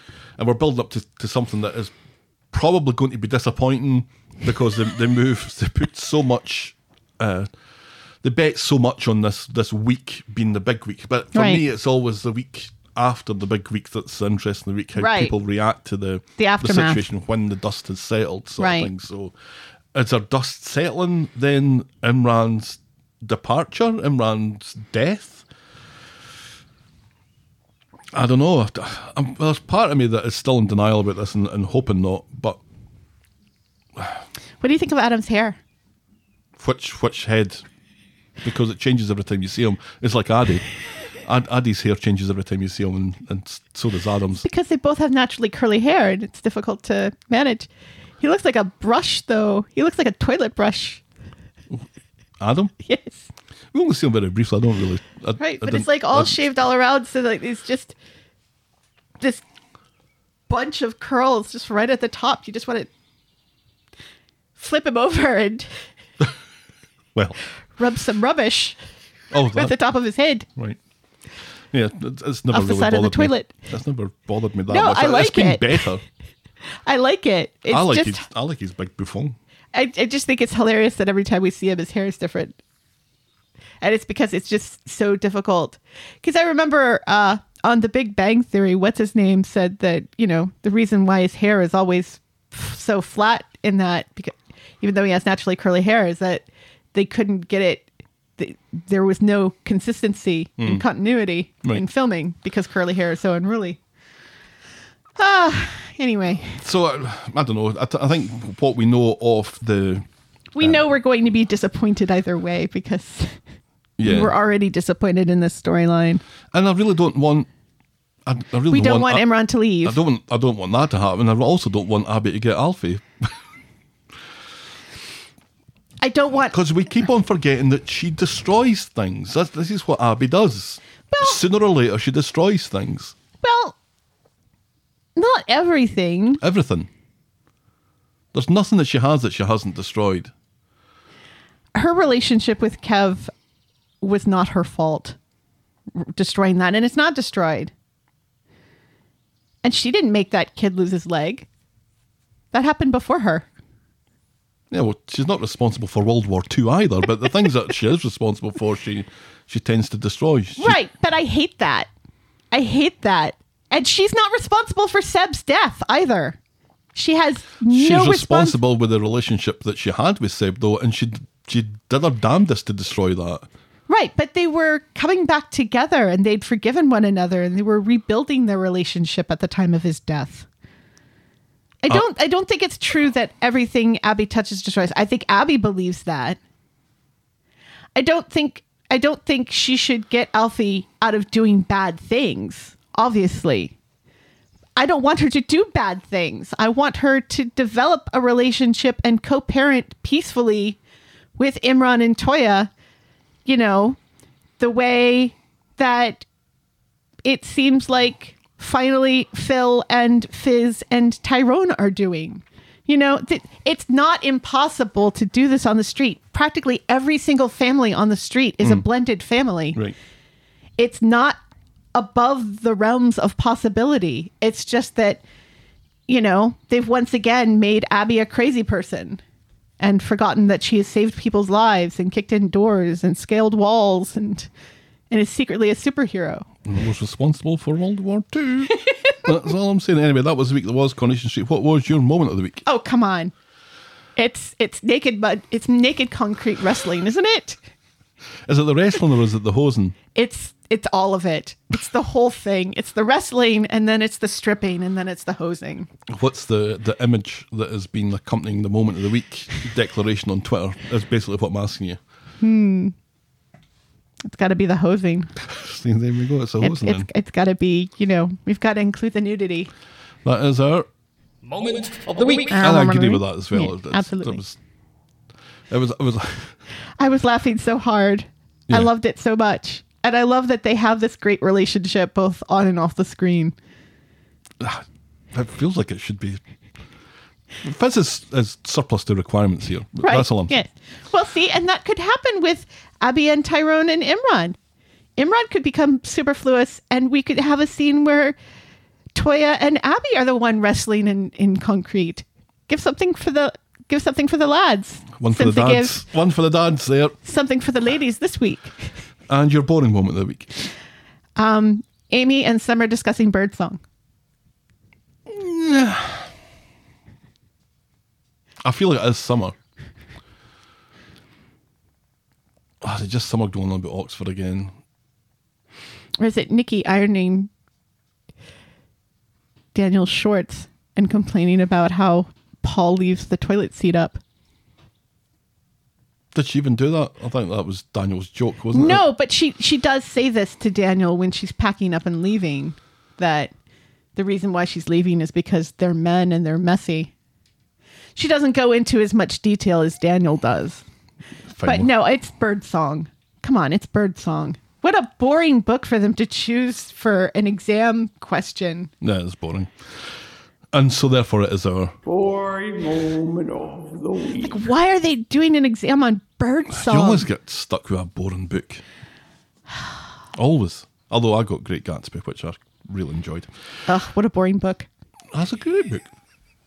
Anyway, if you have any thoughts on Birdsong or The Great Gatsby, keep them to yourself. For anything else, you can get us on the talk of the street at gmail.com and we're at Corrie Podcast on Twitter, Facebook, and Instagram. You can shout me and Helen a coffee by heading to ko-fi.com. That's ko-fi.com slash the talk of the street.